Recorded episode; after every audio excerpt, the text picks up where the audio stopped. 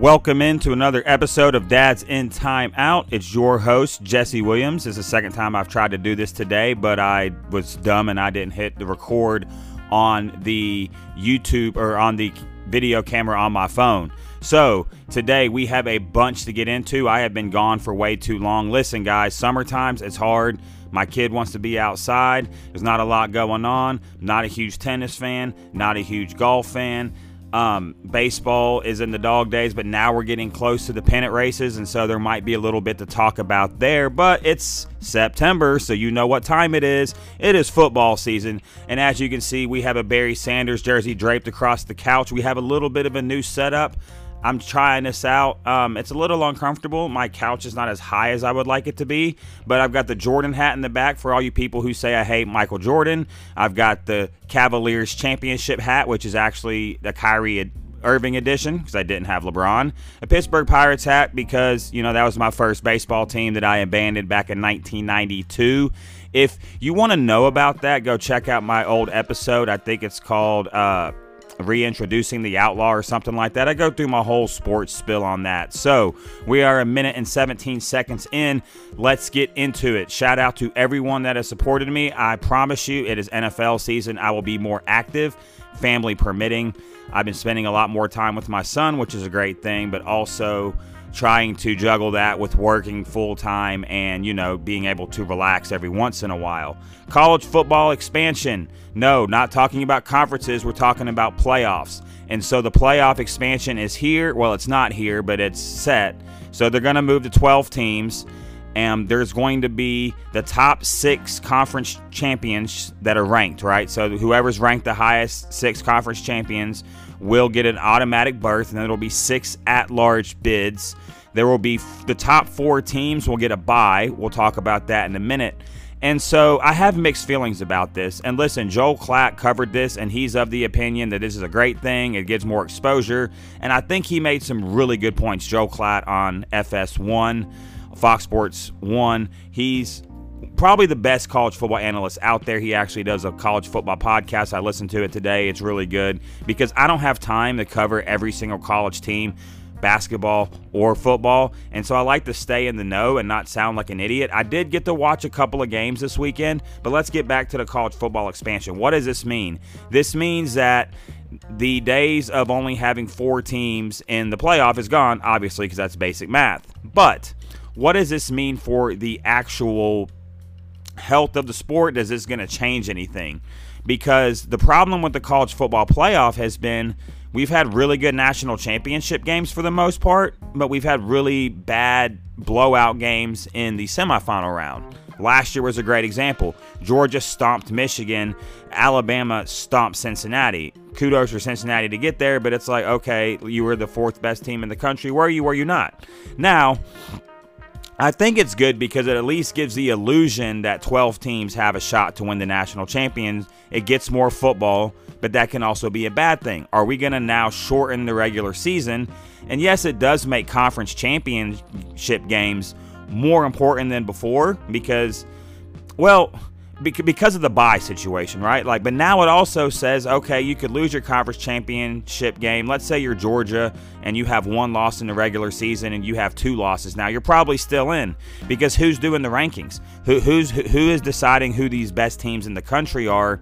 And so now you're gonna get. But here's the thing, like what, ha- like, and I like how they did it by it's not just an automatic Power Five bid, right? So let's say that like you win and, and here's the issue, though. So, what's going to happen if somebody wins the ACC, but they're a four loss team? And what I mean by that is like, so let's say Clemson and uh, Pitt. I'm just throwing two teams out there. So, let's say Pitt is 8 and 4 and Clemson is 12 and 0. Well, Clemson loses that game and now they're 12 and 1. So they're going to get in as an at-large team.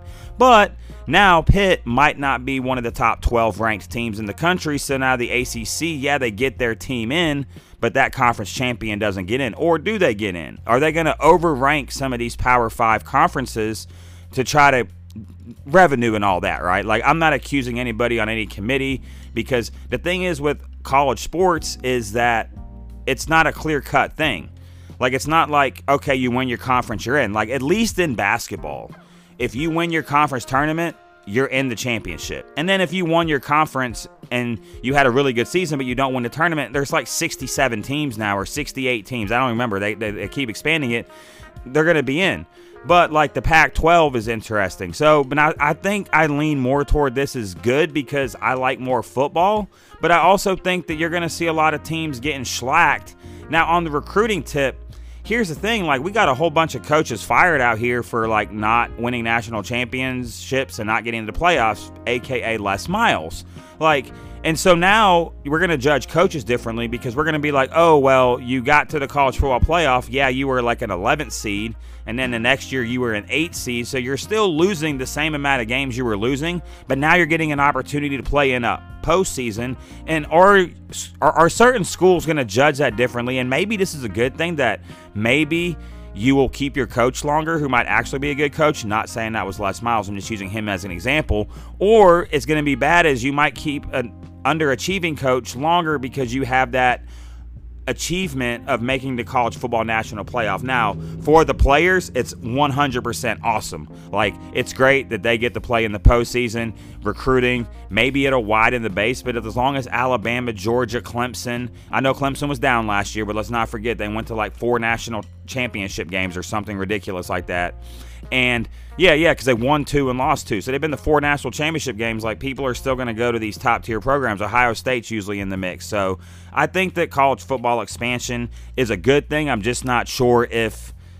I, I don't know if this is going to change any of the results, but I'm not a college football wizard. So yeah, there's that. Um, we beat that drum. Now, I want to talk about the college football opening weekend. So they trick us every year, right? So there's a week zero. And that's where you get some of your lower level schools, which I think is great because it gives those teams exposure they're not going to get the rest of the year unless they play one of your teams and you have like the SEC Plus or the ACC network or something like that. So now these teams get exposure. And then a couple of like the lower tier, like Power Five teams like Nebraska will play and you'll be able to see them play. And then but then, but then you get to week one, which Vanderbilt's already played two games in week one, so that's that's weird. But now you have what they call like the real week one, and and they throw you a couple of bones, right? So we had Arkansas versus Cincinnati. I'm an Arkansas fan. That actually ended up being a really good game. Both teams are flawed, but it was an interesting game. Then you got Florida and Utah. Did not get to see that game. Sorry, I was watching my kid. I did get to see some like random games like BC and Boston College and Rutgers, which actually ended up being very entertaining. ECU and North Carolina State. But then you got like the I watched a couple of minutes of that Georgia Oregon game, and I was and then I saw that Bo Nix was the quarterback, and I was just like, this is not going to end well. I mean, he was getting killed by Georgia. Now maybe it goes well in the Pac-12. But I was like, this is not going to go well against Georgia. Georgia stomped a mud hole in that team.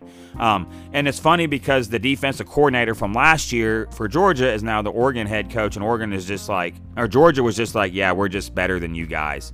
Um, Florida beating Utah. Shout out to Stephen Bostic. Shout out to Adam Franklin. I feel like there's another Florida fan that I'm missing out here. Um, but um, maybe Matthew Plants. I know you're from Florida. Are you a Gators fan? Hit me up. I can't remember if you're Florida or Florida State. Um, speaking of Florida State, they beat LSU last night. This is being recorded on September 5th, which is a Monday. So that was a Sunday night primetime game, which is weird. Why is Clemson playing on a Monday? I'm scatterbrained. That just popped in my head. But Clemson, Georgia Tech, automatic ACC matchup, first one of the year for them. And so you got some games. I know there's some that I'm missing because then you had like Alabama playing Utah State, and there was a bunch of games on. Um, I know there's a game I'm missing. No, I think I think that's pretty much what I wanted to cover on that. So college football is exciting. I'm going to watch it every weekend when I can. I just realized something really irritating, and this is no shot at my boss or my job or anything like that. But I just realized that except for the weekends I have drill, or luckily this past Saturday when I had to watch my son because my the, child, the mother of my child, um, had a friend that was having a birthday and she wanted to go hang out with her. And I'm like, sure, I'll spend all day with my kid. And then he fell asleep. I put on football. He woke up. I kept football on. I kept him entertained. I taught him how to call the hogs, woo, pig, suey, all that. We're not going to do that right now. But, um, and then he was doing this funny thing where like, I'd be like, first down. He'd be like, ah and I'd be like, first down. He'd be like, ah. So I don't think he knows what a first down is, but it was incredible to like hold my son watching football. And then, of course, we had to put like the Disney movies on, the Shreks of the world, the Hotel Transylvanias. Listen, man, um, some of these kids' movies are off the chain. I just want y'all to know that. Um, like I said, I'm scatterbrained, but man, like Hotel Transylvania, all them movies are good. The Despicable Me, Despicable Me movies, I can't speak today. The uh, um, Sing movies are really good. The first one better than the second one. Anyways, I digress. So that's our college football talk. I gave you 10 minutes and 34 seconds of it. There will be more once the schedule and the season start to pick up because the, the preseason rankings, like I don't really put any stock into them, like because the the players change every year, and so like I want to see a couple games. Like Arkansas was ranked. I'm an Arkansas fan, right? And they were ranked 19th, and I was overreacting. And my buddy was like, "Chill, bro. It's the first drive." But I already see some issues with the team. But like the quarterback really came out here, made some plays. KJ Jefferson shout him out like that dude is a gamer. That dude is way better than I thought he would be when we recruited him. He works hard. He is a leader on that team, like, and he played really well. Like, he and he's a big dude that can run. So it was just interesting. And Cincinnati's gonna gonna be better than a lot of people thought. So there you go. I gave you 11 minutes and 23 seconds of that topic. So let's move into the NFL. So here's what we're gonna do. I have been trying to. There, one of the reasons I haven't done this podcast is I got tired of talking about Kevin Durant. We're going to talk about Kevin Durant. I got tired of talking about Kyrie. We're going to talk about Kyrie. But the real reason was, besides it being summer, is I have been trying to make my NFL picks now for like three weeks. And some of these divisions were really easy. I was like, boom, boom, boom, boom. And some of them I'm just like, bro, I'm going to be wrong. I don't care. This is my gut feeling. And so, and I'm going to tell you who I think makes the playoffs. I didn't do a bracket, but I picked seven teams from each conference, and then I'm picking a Super Bowl matchup and a Super Bowl winner. And so, and I'm going to go division by division and give you a little bit of what I think about each team in like a short snippet, not like a three word thing like Colin does, but I'm going to, I'm sorry, I'm a little stopped up, so I apologize actually for sorry to the audio people, but YouTube you'll see I'm gonna take a drink of water, H2O. Really good recipe, by the way. Um, creative design, um, God, right? All that. I had to throw that in there. Um, God did amazing when He designed the universe and gave us water that we can drink it, and then we need it to live. Anyways, so let's start in the AFC. The AFC East, I have pretty easily, hands down, I'm pretty confident about this, except for maybe two and three. So, number one, Buffalo, they're by far have the best quarterback in the division. I think they have the second best coach, but currently coaching, like how they're coaching now, I would take Sean McDermott over Bill Belichick, like for this season. Not all time, of course, that's ridiculous. But Bill, Be- we'll get to Bill Belichick. So, Buffalo, you got Stefon Diggs, you got Gabriel, the receiver. You've got Knox, the tight end. You got J- uh, Josh Allen. They were like 13 seconds away. And this is what scares me about Buffalo is they're so talented. I think they just got Von Miller too. So there's and, and listen, I don't know all the defensive guys' names. I didn't look up like rankings and all that like I used to do back in the day. I'm going to give you what I know. I know Buffalo's really talented. I know they've been in the playoffs the last couple years, and also know that you can't let Patrick Mahomes score in 13 seconds. Like, you literally could have just put like everybody in front of the end zone and been like, they're not going to score. I don't know. Like, I'm not a DB coach, I'm not a defensive coordinator, but Buffalo is loaded. They should easily win this division, but they're going to play a first place schedule. That kind of worries me because they're going to they're going to open up against the Rams. And so I still like Buffalo to win this division and make the playoffs. Miami, I have second. Listen, I know that Tua hasn't been a great quarterback, but with all the weapons they got him, that defensive talent that they have that I'm not sure played well, that they were really bad last year against Brian Flores, but they played hard. I know nothing about this Mike McDaniel head coach dude if that's even his this first name. I'm really bad with names, but McDaniel, the new coach in Miami, they got to a Tyreek Hill. He's got Gesicki. They got him um, Cedric Wilson Jr. from the Cowboys, who's really underrated slot receiver. They got there's another receiver I'm forget. Oh, oh, Jaylen Waddle out of out of uh, Miami, and then they got Gesicki, the tight end, Chase Edmonds in the backfield, along with whatever other running backs they had, because I always forget who they have. But Miami looks like they could be poised, but I don't have.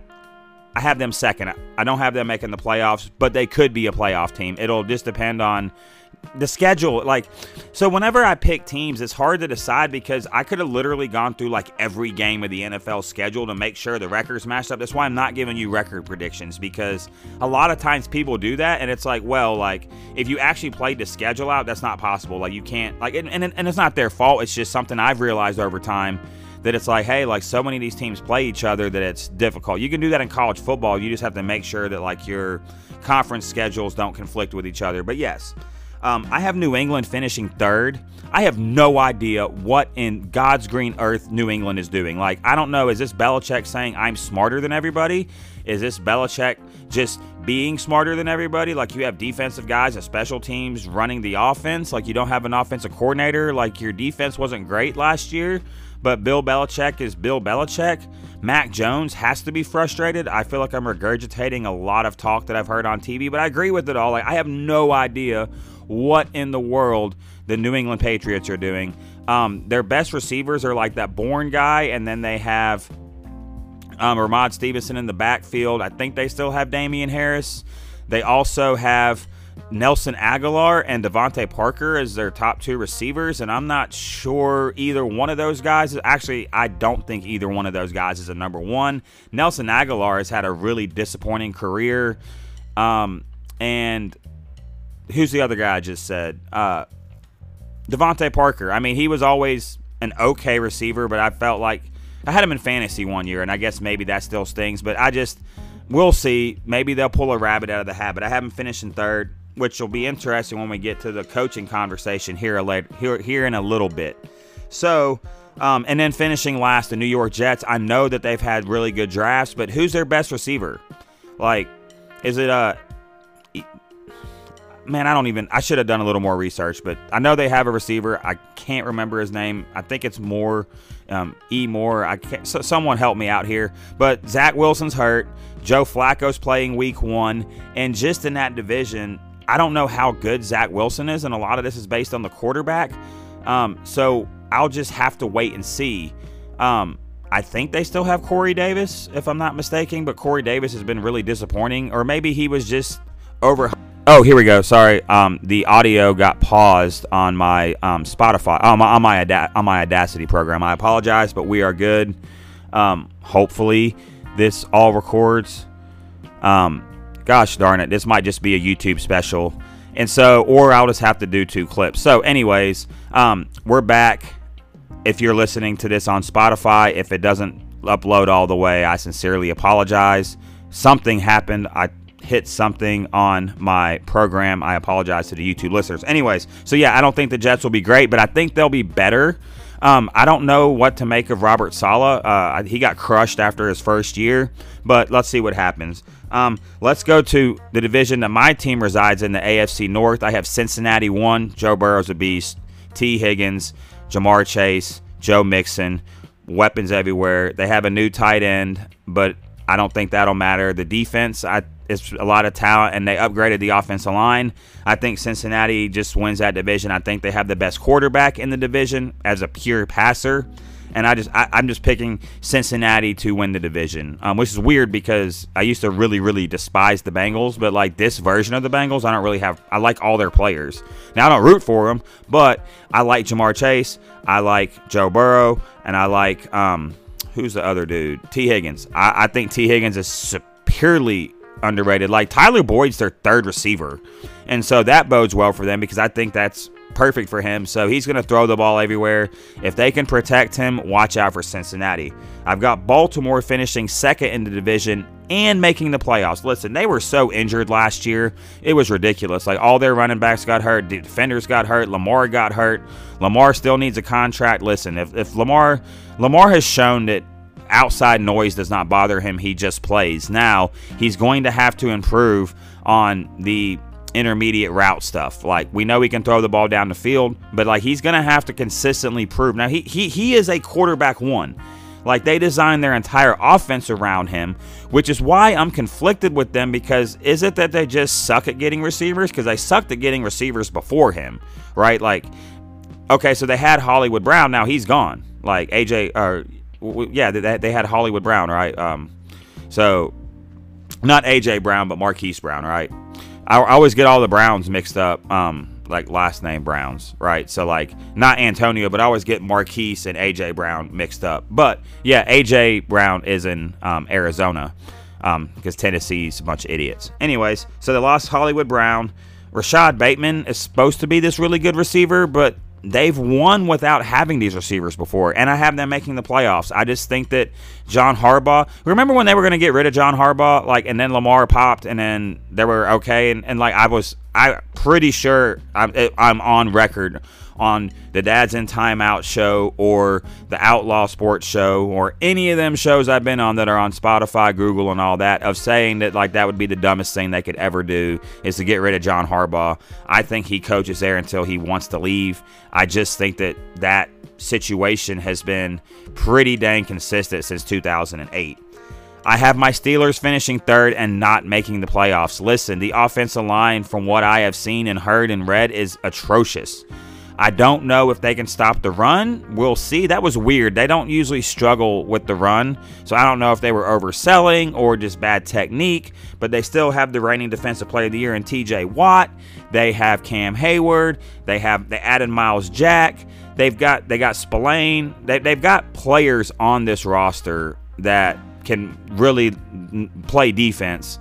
On the offensive side of the ball, listen, they struggled to run the ball now since ever since Le'Veon Bell left. They can say what they want. James Conner had that one really kind of good year, but the yards per carry dropped off, and then um, Najee Harris. I mean, shoot, if, if they can't block, I mean, he's going to have to do everything. He has been a people are really high on him in fantasy. And listen, I'm a Steelers fan. I hope he does great. I, I would have picked him it, but he was never available when I wanted to pick him. And then nobody will trade him to me. Speaking of Pickens, um, George Pickens, oh my gosh, that dude looks like he's going to be a monster. Everyone's already said it, but I've been telling y'all for years Pittsburgh does the best at drafting wide receivers in the NFL. Maybe them. Um, Minnesota does a good job, and then Cincinnati's hit on a lot also. If you if you go back and look at how many good receivers Cincinnati's had over the years, they always have a stable of them, right? Now, who's going to start at quarterback? Probably Mitch Trubisky.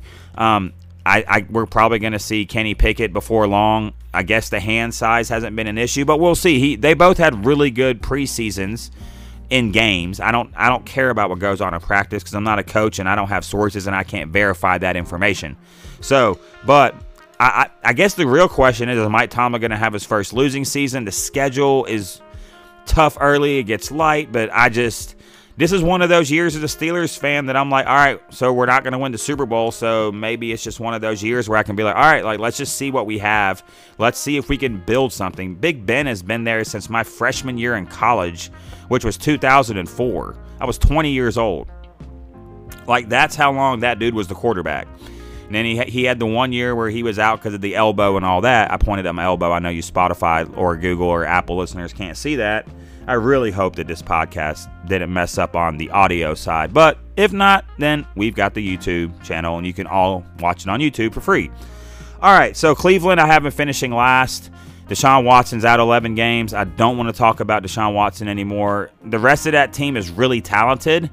Um, we'll see how good of a coach Kevin Stefanski is. I think he's a good coach. I don't, I don't think he was the problem with the whole Baker Mayfield situation. I just think that Baker's time had run its course.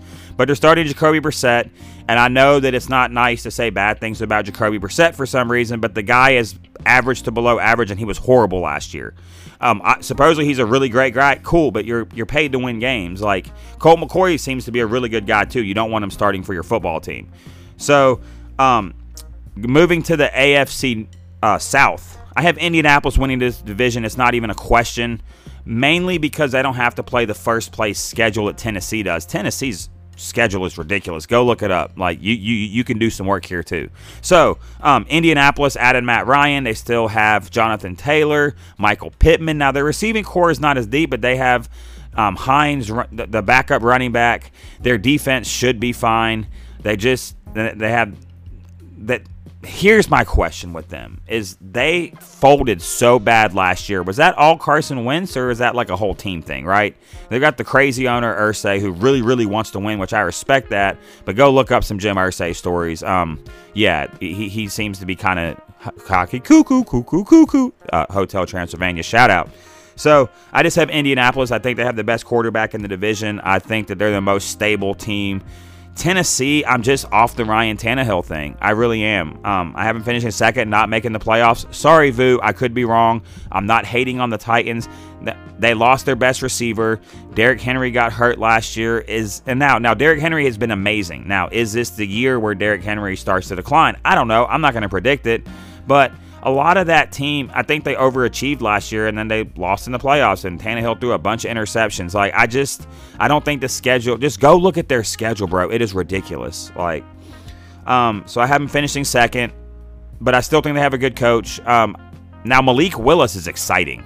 I would love to see him play this year. I don't know if he's ready. I actually kind of wanted him in Pittsburgh. Like, he's just, coming out of Liberty, he's, he, dude's got a cannon and he's athletic and he can run and he just seems to be like he had a really good preseason. I, I just want to see him because he's exciting to watch. Um, so shout out to Malik Willis. Jacksonville, I have him finishing third, not making the playoffs, obviously, because the team in front of them didn't make the playoffs. But I do think they're going to be better. Listen, the Urban Meyer stuff was so ridiculously crazy. I know I already covered it in another podcast, but like you kicking the kicker, like what is what, what's wrong with that dude, bro?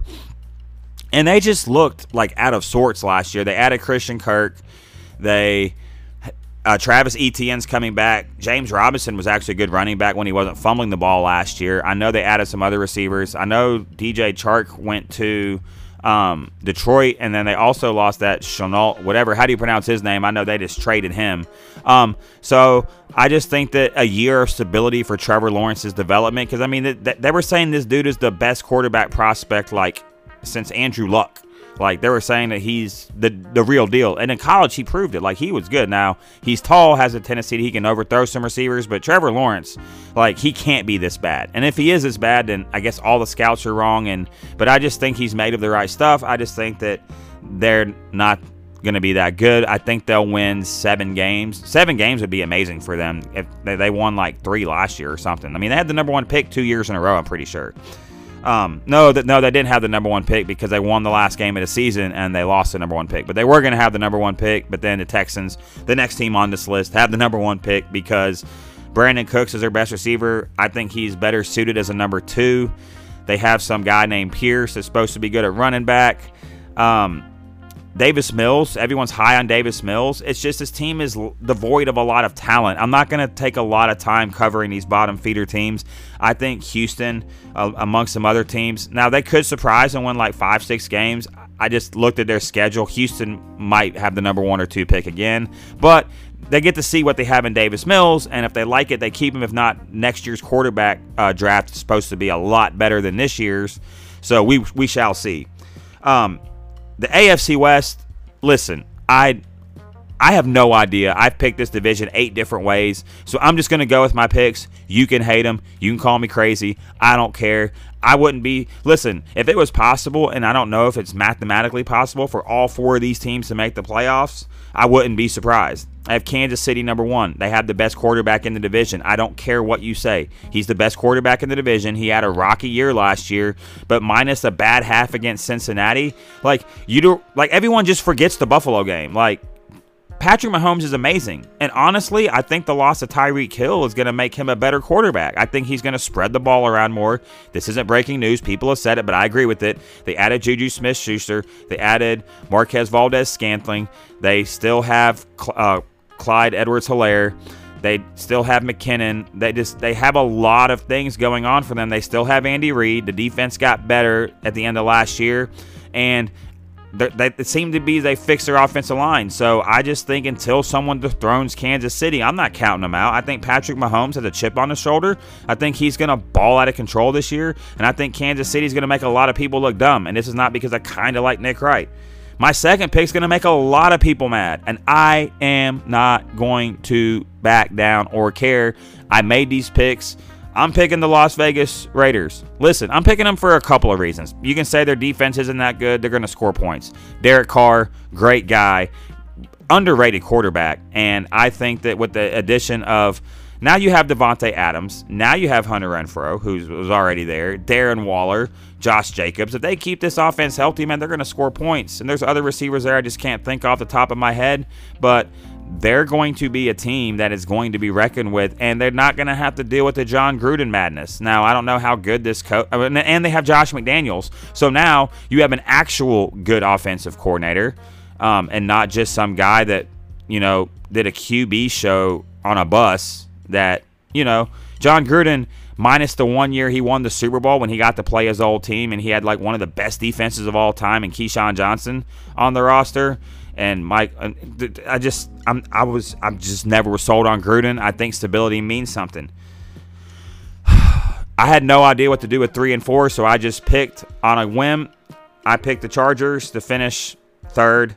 Justin Herbert, listen, Justin Herbert on a bunch of these shows, like, and by these shows, I mean like people I follow on Twitter like y'all really be slandering Justin Herbert. And I get it, like he hasn't made the playoffs, but his coach is a maniac who is all analytics. And listen, we're gonna get to Brandon Staley in another segment of the show. Like I'm coming, Brandon Staley. Like you just stay right there, and I'm gonna come talk to you here in a minute, along with some of these other head coaches. All right. So the Chargers are loaded. Austin Ekeler, boom, dual threat at the running back position. Mike Williams, the number two receiver. Then you have uh, Keenan Allen, you Derwin James. I mean, they have the ESPN Top 100. I think they had seven or eight players on that list. Now, would I be surprised if they finished last in the division? No, because I don't like. I don't. It's one of those things that um, this almost seems to be. So I used to say this about the Razorbacks until they got the new athletic director Hunter Yurachek. Shout out to him that the the culture of Arkansas was just blowing things, right? Like you would get a big lead, they'd blow it, they'd find ways to lose. Like it was just heartbreak after heartbreak, and it seemed to happen in every sport, except for when Nolan Richardson went to two national championships and won one of them. I feel that way about the Chargers. Like how many years in the Philip Rivers, Antonio Gates, LaDainian Tomlinson era did we see the Chargers just be so talented and then just implode? I mean, how many times did we just see them like underachieve? They fired Mar- Marty Schottenheimer after going 14 and 2. I mean, and, and I know that had something to do with the front office and all that. So the Chargers on paper have just always had talent and they've never done anything with it. They went to that one Super Bowl and got schwacked by the 49ers in 94 or 95, one of them years. Um, I think it was a 94 season, the 95 Super Bowl, right? Yeah.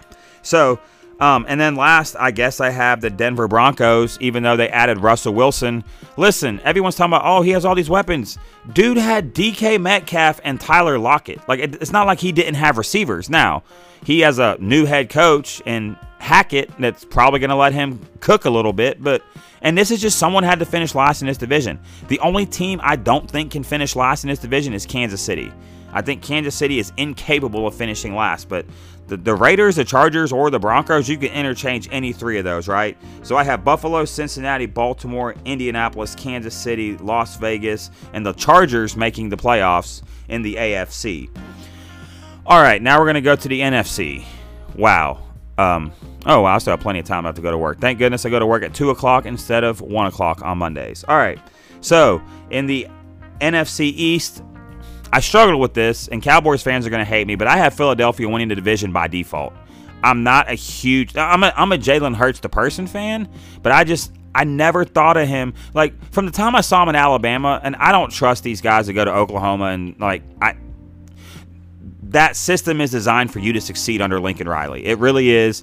I know that they had the Heisman's and Jalen Hurts like was really good there, and uh, Baker Mayfield was really good there, and Kyler Murray was really good there. And I know Kyler just got a big contract, but like, let's just wait and see. All the all, all those guys were undersized, including Jalen Hurts. Like they're all shorter quarterbacks.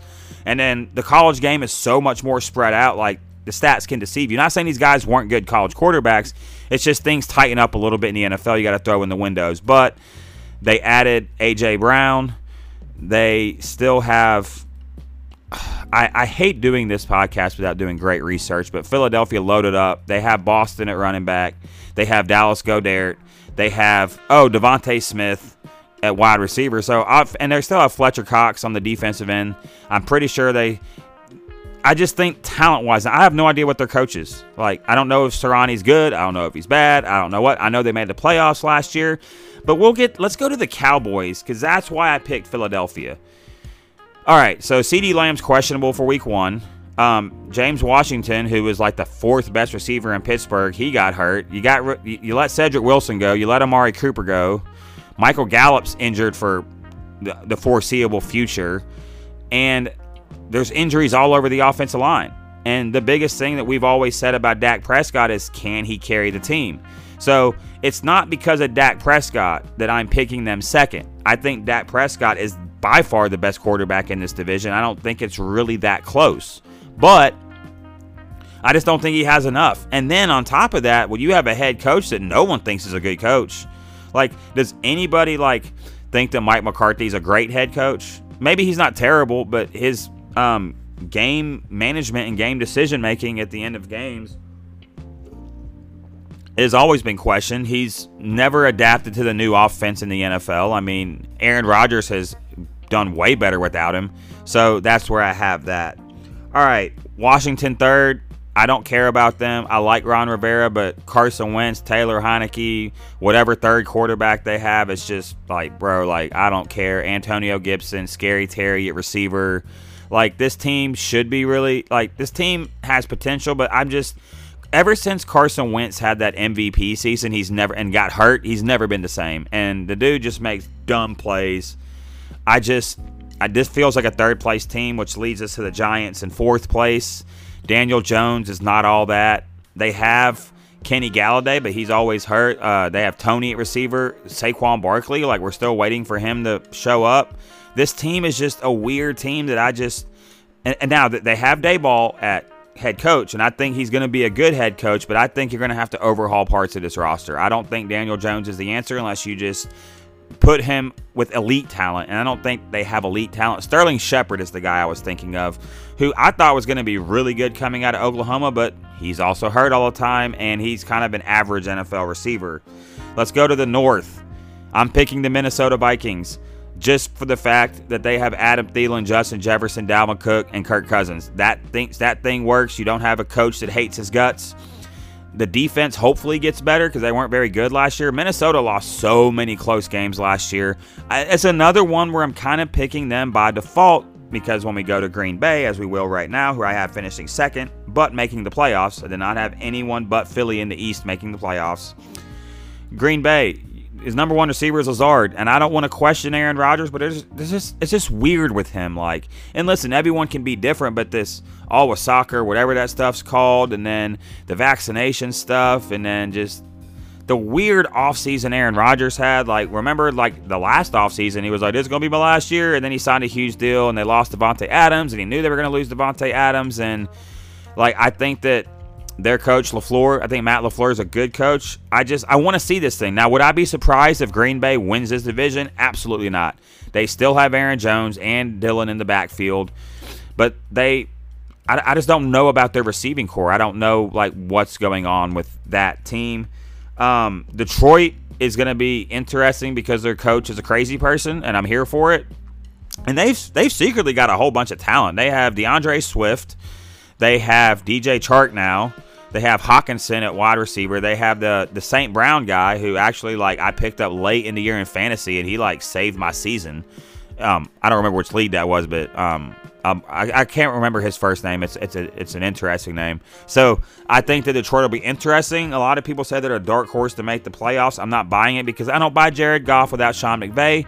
But I think they will be better than they were last year. I, I really sincerely believe that this team will be okay, but not great. I think they're going to be interesting. I think they're going to be in a lot of games.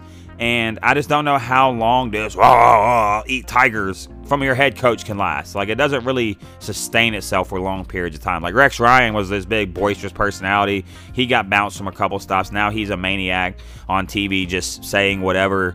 Buffalo seems to be well, much more well run without him. Um, and then Chicago, listen, like they're gonna get Justin Fields killed. I have no idea how good Justin Fields is because he's always running for his life. I like the Mooney guy at receiver. I kind of like David Montgomery. I just they've never been a team that has drafted offense well, so I never know what to do with Chicago, except to put them in last place. And so now let's go to the uh, NFC South. Listen, until someone dethrones Tom Brady, I, am not betting against him. It's a weird offseason. I'm not getting into his marriage and his personal life. That's none of my business. I don't care if it's not criminal and it's not something that needs to be talked about. Like, like if there's no issues that would keep him from playing, it's none of my business. I don't care about your marriage. I don't care about your family life, and unless like it's just something that you make public, like Aaron Rodgers does. But even then, like I really just care about Aaron Rodgers playing football. Like I'm not really here for the um, Aaron Rodgers' personal life stuff. I, it's a factor, but Brady's gonna have. Man, he's gonna have Mike Evans. We're gonna have Chris Godwin. He comes back. Leonard Fournette. They're gonna have freaking. I know they added another running back. I, I, I, can't remember who it was, but they added another running back. They're gonna have Julio Jones, and they and then people are like, "Well, Julio's washed," and I'm like, "Yeah, he's their third best receiver." They still have Cameron Brate at tight end. They added another tight end. They're not going to have Gronk, but the defense is still got Shaq Barrett. Like they're going to be okay. Like I think I'm not picking them to win the Super Bowl, but number two in the division, I have New Orleans. This is my sleeper pick. They're going to the playoffs. They're going to win a playoff game. Michael Thomas is going to come back and hopefully. Well, I have him in fantasy in one league, so if he does good in that league, he's going to scorch me in some other games and some other leagues. But Michael Thomas hasn't played football in like almost two full years but he was so good. And if Jameis can just get him the ball, I think people are sleeping on Jameis Winston. Like people, because his yards per completion and yards per attempt last year were down because I don't know if they just didn't trust him or they were limiting what they were doing, but they still have Alvin Kamara. And I just I think that New Orleans is going to surprise some people. I really do. Um, I think they still have Tre'Quan Smith, uh, one of them really fast running backs. I didn't obviously scout their whole team. I just wanted to give y'all some NFL content, and then as the season goes, we'll get there. Carolina, Baker Mayfield, eh. They're going to be probably 8 and 8, 9 and 8, but I think Baker is going to scorch Cleveland the first week.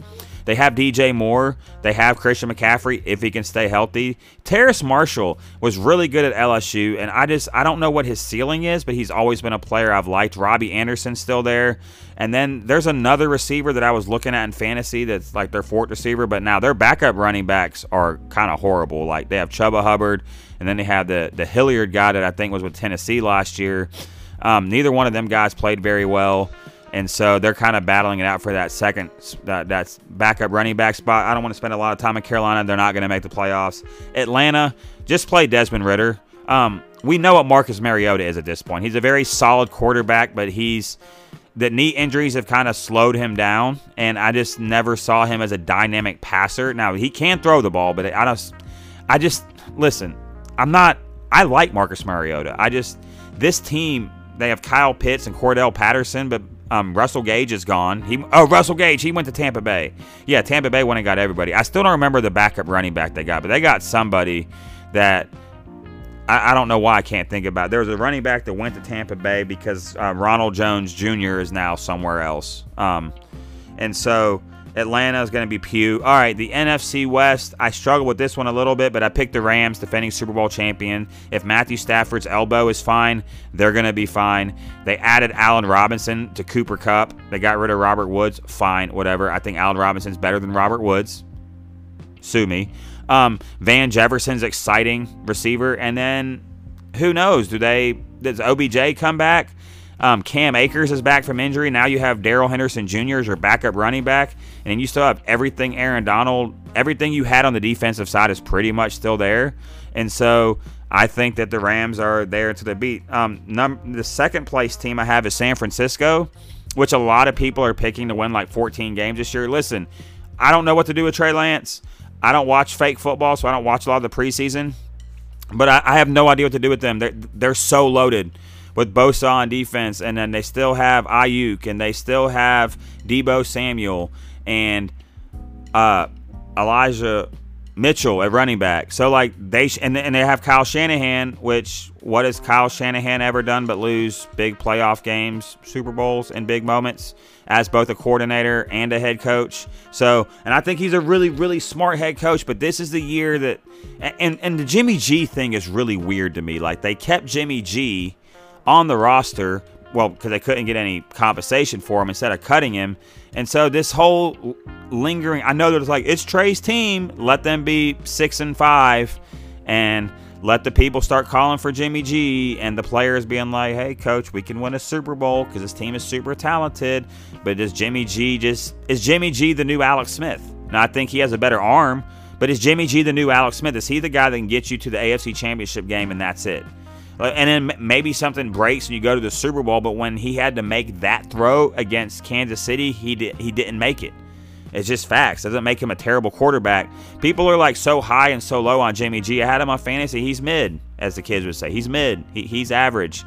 He has above average talent, but I mean, with those weapons, we'll see. Arizona at third. I do not trust their coach. I don't trust that quarterback. The crazy stories about the playbook, um, reading the playbook, being put in the contract. You DeAndre Hopkins is suspended for the first six games. AJ Green is only getting older, like everybody else on Earth. Despite what advanced physicists might tell you, you're getting older. Um, and James Conner, I just I think is a really good running back, but they lost Chase Edmonds. I just I don't trust this team. I never have. Um, and I think Kyler could put up great numbers. And I'm not saying Kyler's not a great quarterback, but he's small and he doesn't like to study film. Like they put it in the contract for a reason. Now, was it should they have put it in there? Maybe not, but they put it in there for a reason. They didn't just make this up and be like, "Oh, uh, we're gonna just put this in the contract for its and giggles." Like, no, like obviously the bro is, and I think he even said something to the effect like, and they're like, "Say, play. Listen, all these kids play too many video games. Every single one of them. Trust me, I work with them. My ex's kid loves playing video games all day. They can just boo all day long, like, ah, your dog water. Like all the stuff they say that I think makes no sense. They all play video games. On Sunday, can he produce? I just think, and, and like, if, if, if Arizona was in the East or in, like, I would have them second in the South. I would have them, I'd still have them third in the North, and I might have them second Actually, if Arizona was in the NFC East, I'd have them win that division. But unfortunately, they're in the AFC West. Um, so my playoff teams were Philly, Minnesota, Green Bay, Tampa Bay, New Orleans, the Rams, San Francisco. And so my Super Bowl is going to be very dumb because it's. Listen, I wanted to put Buffalo versus the Rams, but I don't trust McDermott in the playoffs. I wanted to get Joey uh, oh my gosh, sorry, Joe Burrow back into the Super Bowl. I couldn't do it. I couldn't do it with Indiana. I can't do it with Vegas, and I don't trust the Chargers coach. So as deep as that is, I have Kansas City coming out of. I, I just think it's a revenge year for them, and I got Kansas City coming out of the uh, AFC. Man, I tried so hard to put San Francisco in the Super Bowl, but I don't trust either one of their quarterbacks. I don't trust their coach in big, big, big moments. So I have Kansas City versus the Rams. And unfortunately, I love you, Matt Stafford, but I have Patrick Mahomes winning his second Super Bowl, winning a Super Bowl MVP, and people can stop talking about how Patrick Mahomes. Now, listen, I'm not saying this is it. I'm probably going to be wrong. It's probably going to be Buffalo, San Francisco because I made this pick because I always make wrong picks. But that's what I picked. Let's get the coaches on the hot seat. Yeah, we're going to do it because they make millions of dollars and they're like, well, what about their families? They will be fine yeah, getting fired sucks, but like I'm not crying for millionaires. Like you'll get a job somewhere making good money. Like unless you just do something really dumb, Jon Gruden, who I still think will get a job making a lot of money somewhere. Maybe not as a head coach. All right, uh, Mike McCarthy. Listen, if they don't make the playoffs, Jerry Jones is going to fire him. Period. End of discussion. I think if they don't win, I, I don't. I, I'll, I'll put it to you this way: if they don't make make it to the NFC Championship game, I think he's fired like just bad decision making. And it might and this year it's not his fault. This year they shouldn't they're not a Super Bowl team. I don't think. They're not a Super Bowl team. They don't have the receivers. Ezekiel Ellis year older. They they should give it to Pollard more, but are they like I have to see this, right? Matt Rhule. If they have if, if they go six and eleven, they're firing Matt Rhule. Like they're gonna be like, oh, college coach didn't work, impatient owner, and we'll get somebody else in here. Um, and also may not be his fault because that roster is really not that great. I mean, people love DJ Moore, but Robbie Anderson's kind of mid, as the kids would say, and Terrace Marshall hasn't really proven anything at this level, and Christian McCaffrey stays getting hurt. Um, so, but yeah, Rhule's on the hot seat. Listen, if the Chargers don't make the playoffs for a third year in a row, you might have to fire Brandon Staley. Like, if Justin Herbert comes out here and throws for 4,500 yards or 5,000 yards and like 30 plus touchdowns with minimal picks, and has a QBR of like 75 and they're not in the playoffs, they're going to be like, it ain't his fault. Like, it ain't the offense's fault. Like, it's going to be a case by case scenario. And I'm saying that coach and the Dallas coach for a reason. You probably know where I'm going with this, but I'm going to save that for a little bit. All right, who else do I have on this list? Cliff, Cliff Kingsbury. I think if they miss the playoffs, he gets fired. There's no evidence he's a good head coach. There's no evidence he's a terrible head coach. Like he's an offense. I, I feel like Cliff Kingsbury is an offensive coordinator. I feel like that's what he is. I don't feel like, but I could be wrong. Like he got a baller crib, but and he's also in the second toughest division in the NFL. So is it fair? Is it not fair? I don't know, but I know that if Arizona doesn't make the playoffs, I think their changes will be made.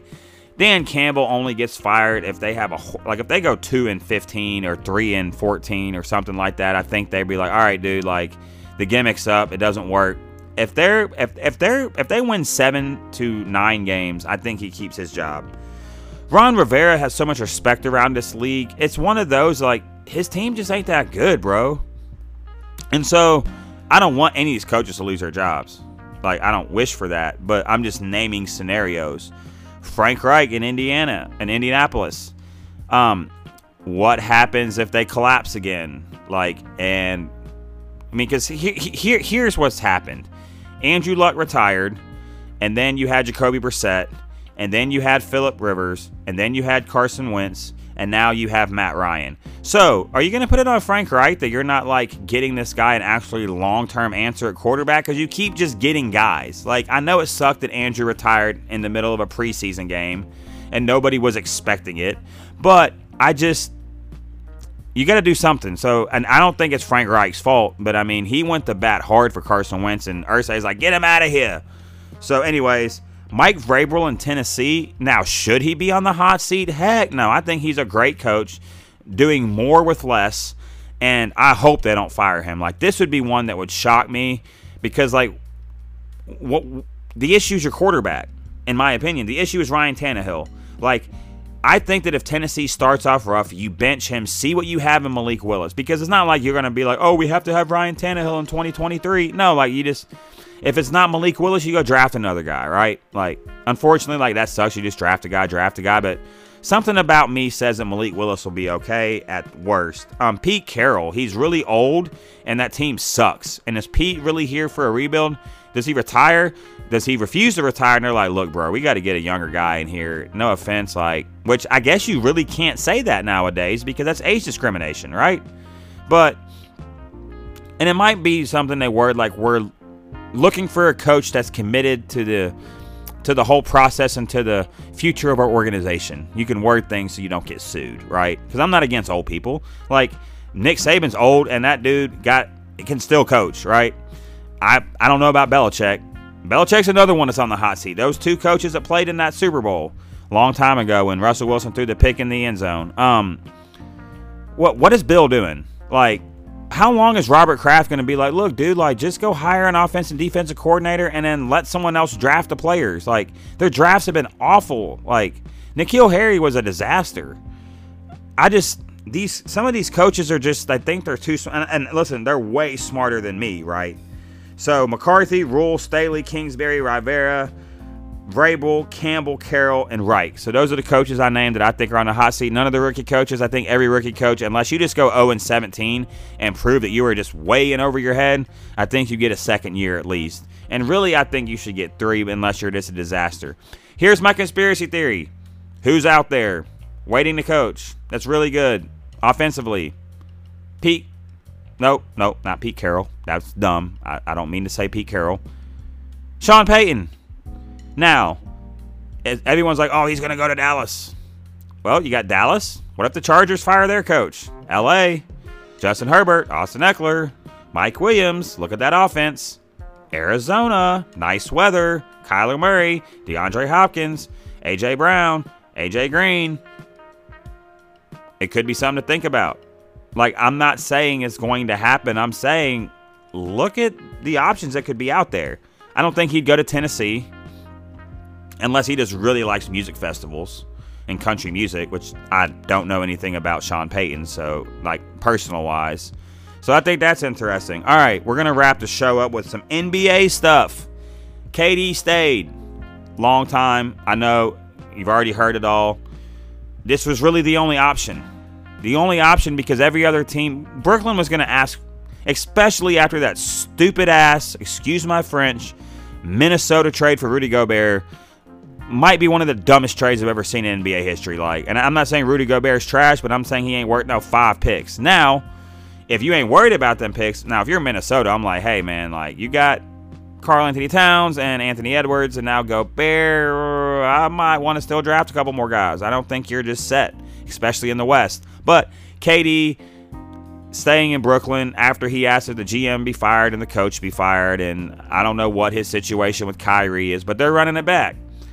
And it looks like Kyrie's going to be there too, but are they going to offer him a deal at the end of the season? Probably not because he's super unreliable and he says crazy stuff. I don't know. So it's one of those things to where KD, and there's been so much KD slander, I, I threw this in there too, where a lot of people are just saying, oh, KD this, KD that, KD's not built like the other superstars. KD's an abject failure. Okay, he's not built like the other superstars. He's not an abject failure. He's got an MVP, two finals MVPs. Even if even if you take out the Golden State years, right, where he went to what three finals and they won two of them, and he got hurt and he probably would have won a third one. Um, he still has an MVP. He still took the Oklahoma City Thunder to the finals, and he's still one of the greatest players. He just wouldn't have a ring, right? And we don't know. Like, what if he had stayed in? Like, we could do the whole. What if he'd stayed in Oklahoma City? What if he'd have went somewhere else? What if he didn't join that team?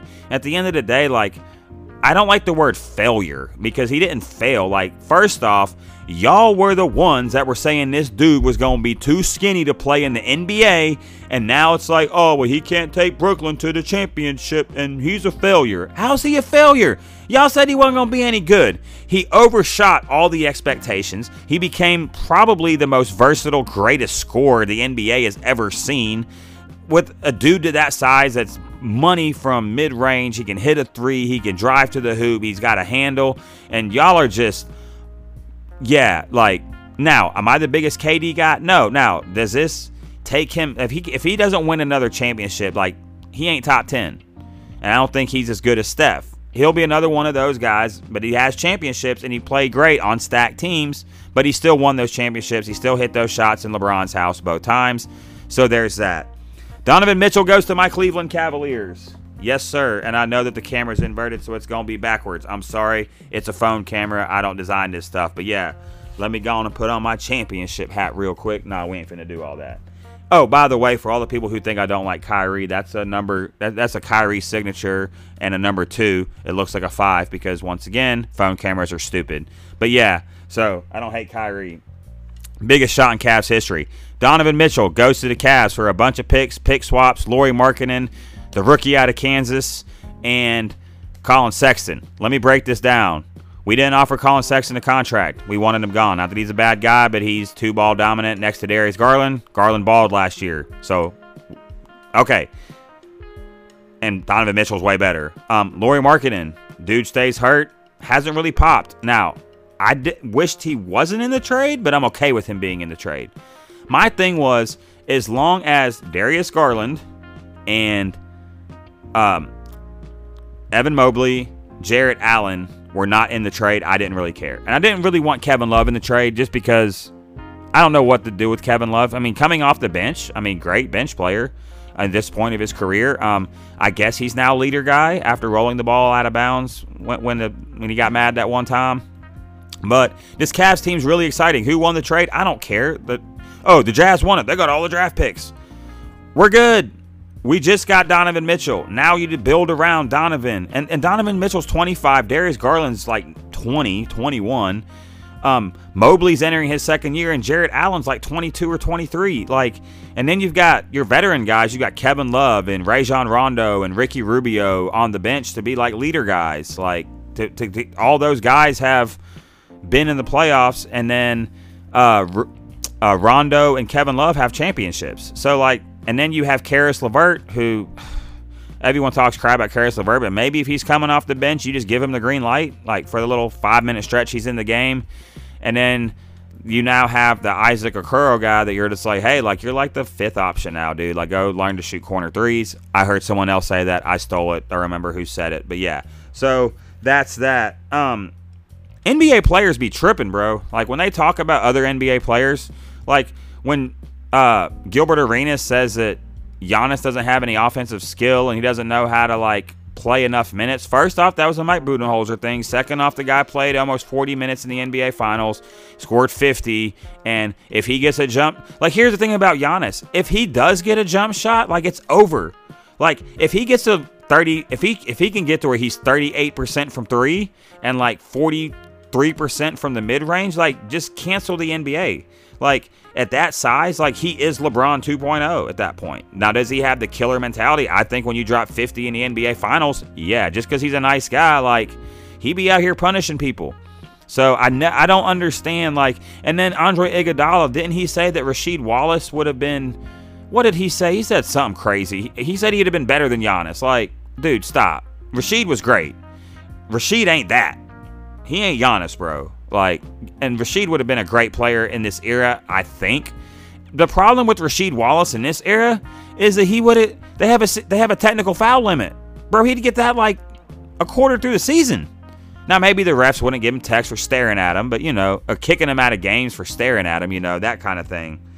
Um, Nick Wright brought up something on his podcast about an Uber option where you can hit a button to decide whether or not you want to talk to your Uber driver. That's like the most Gen Z millennial thing I've ever heard of in my life.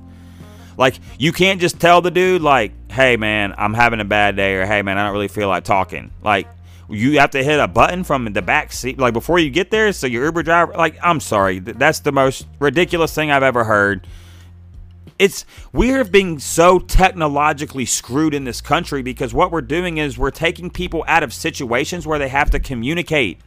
We're just making it like like and I get the, the, the pandemic and coronavirus and and contactless delivery, but what happened to going down sitting at a like now it's going to be where like you can get on an app and never talk to your server.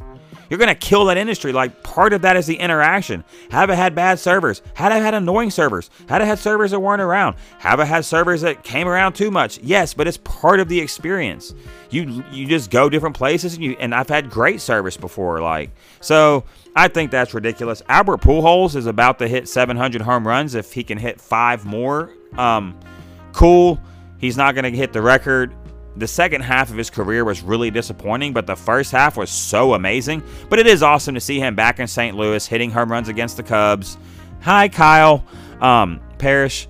Um, but yeah, it's, it's, it's cool to see that, as far as we know, minus that one Jack Clark story where he accused A-Rod or uh, Pujols of using, that he's done this clean and he's having a little resurgence at the end of his career because he's such a great player. But man, if you just it's kind of like when Griffey Jr. went to Cincinnati and then Pujols went to the Angels. It just didn't work out. Not saying that if they would have stayed, it would have worked out better, but we just it's one of those great what ifs. Aaron Judge to wrap up the show, 53 home runs. So what does this mean if he hits 62? Well, you have the one side. It's like, well, Barry holds the record. It wasn't illegal. He didn't fail any tests. You got the people that'll say, no, he's the true home run king. He beat Roger Maris's record. At the end of the day, it's good for baseball because we're talking about it. The Yankees have been horrible since the All Star break. Absolutely atrocious.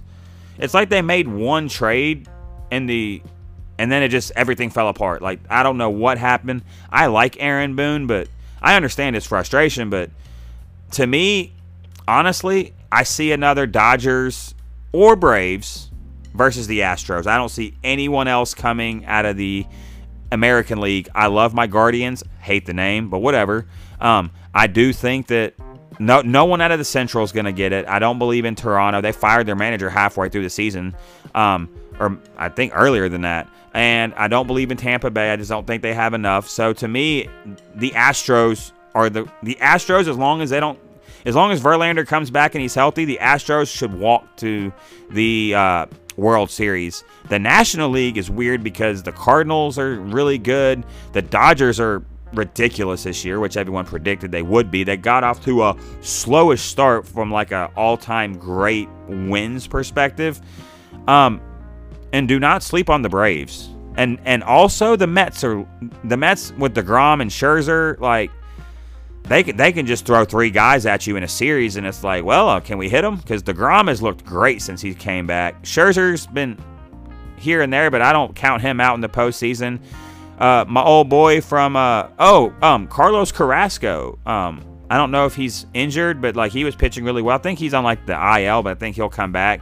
So you have Carrasco and DeGrom and Scherzer. That could be three wins in a playoff series right there. And I don't remember who their fourth and fifth guys are because I don't follow baseball that much. I follow the standings every day because my team is annoyingly relevant. And here's what I mean by that. Listen, man, like I don't want to just get to the playoffs and lose, but I don't want to suck either. But or, or I, I hate being mediocre. Like up five games in the division, up one in the division, and, and I know it's a pennant race and it should be exciting, but it's just like I don't think this team is good enough to win it all. Now they're exciting and they're super young, so I will give them that. The pitching was not very good this year. It got better at times. The bullpen was really good, then now it's not so good.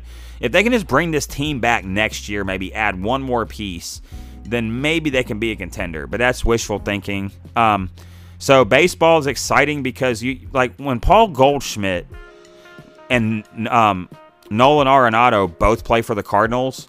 And then, of course, the Yankees have all that money. The Dodgers have a bunch of stars, and the Mets are exciting. Like, it's good for baseball. Like, both New York teams are good. Like, is Ohtani going to leave the Angels? I don't know. Then you have, and hey, I want to give a shout out before we end the show. Shout out to the Baltimore Orioles. Them dudes were the laughing stock of the league. Buck Showalter had to get up out of there, who I really like who's now coaching the Mets, and they are in playoff contention. And maybe they shouldn't have traded those two guys at the trading deadline. But to be fair, at least Baltimore is back being respectable because people who don't follow baseball history and don't know, the Baltimore Orioles are a very interesting like franchise. They had Frank Robinson and they had Brooks Robinson, they had Jim Palmer, McNally they had Rafael Palmeiro, even though he used steroids. Cal Ripken Jr., um, Roberto Alomar, even though he spit at an umpire. Like, you just can go back and look at um, Eddie Murray after he left Cleveland. Um, great player for them. Like, just go look at the history of the Baltimore Orioles, and it is good. Um, Manny Machado was just there recently. I mean, they have had players, and that is dude, it's the Baltimore Orioles, the color scheme and everything. So shout out to the Orioles for not sucking this year. Um, and shout out to my Pittsburgh Pirates, who I used to be a Pirates fan. The hat never fit. I grew up in Pittsburgh, and then y'all sold off my franchise and never tried to win until like 2013. So I jumped off that ship. I still like the hat. To all my people in Pittsburgh, I feel your pain, but I couldn't do it anymore as a child. And I tried to come back, but I'm a Cleveland fan. I lived in both places, watched the podcast down there. I think it's called Return of the Outlaw or something like that. It tells my whole sports story. Um, and just so good measure, since I haven't put this one on yet, we'll put on the Jordan hat. Yep, I hate Michael Jordan. I just spent $20 on this hat in Africa in the Navy, in the next, the Navy exchange you know, had Jordan shorts and everything, but you know, I I hate Michael Jordan. No, I don't. Anyways, this has been another episode of Dad's in Timeout. I am your host, Jesse Williams, aka J Will, and thank you for listening, and I will check you guys later.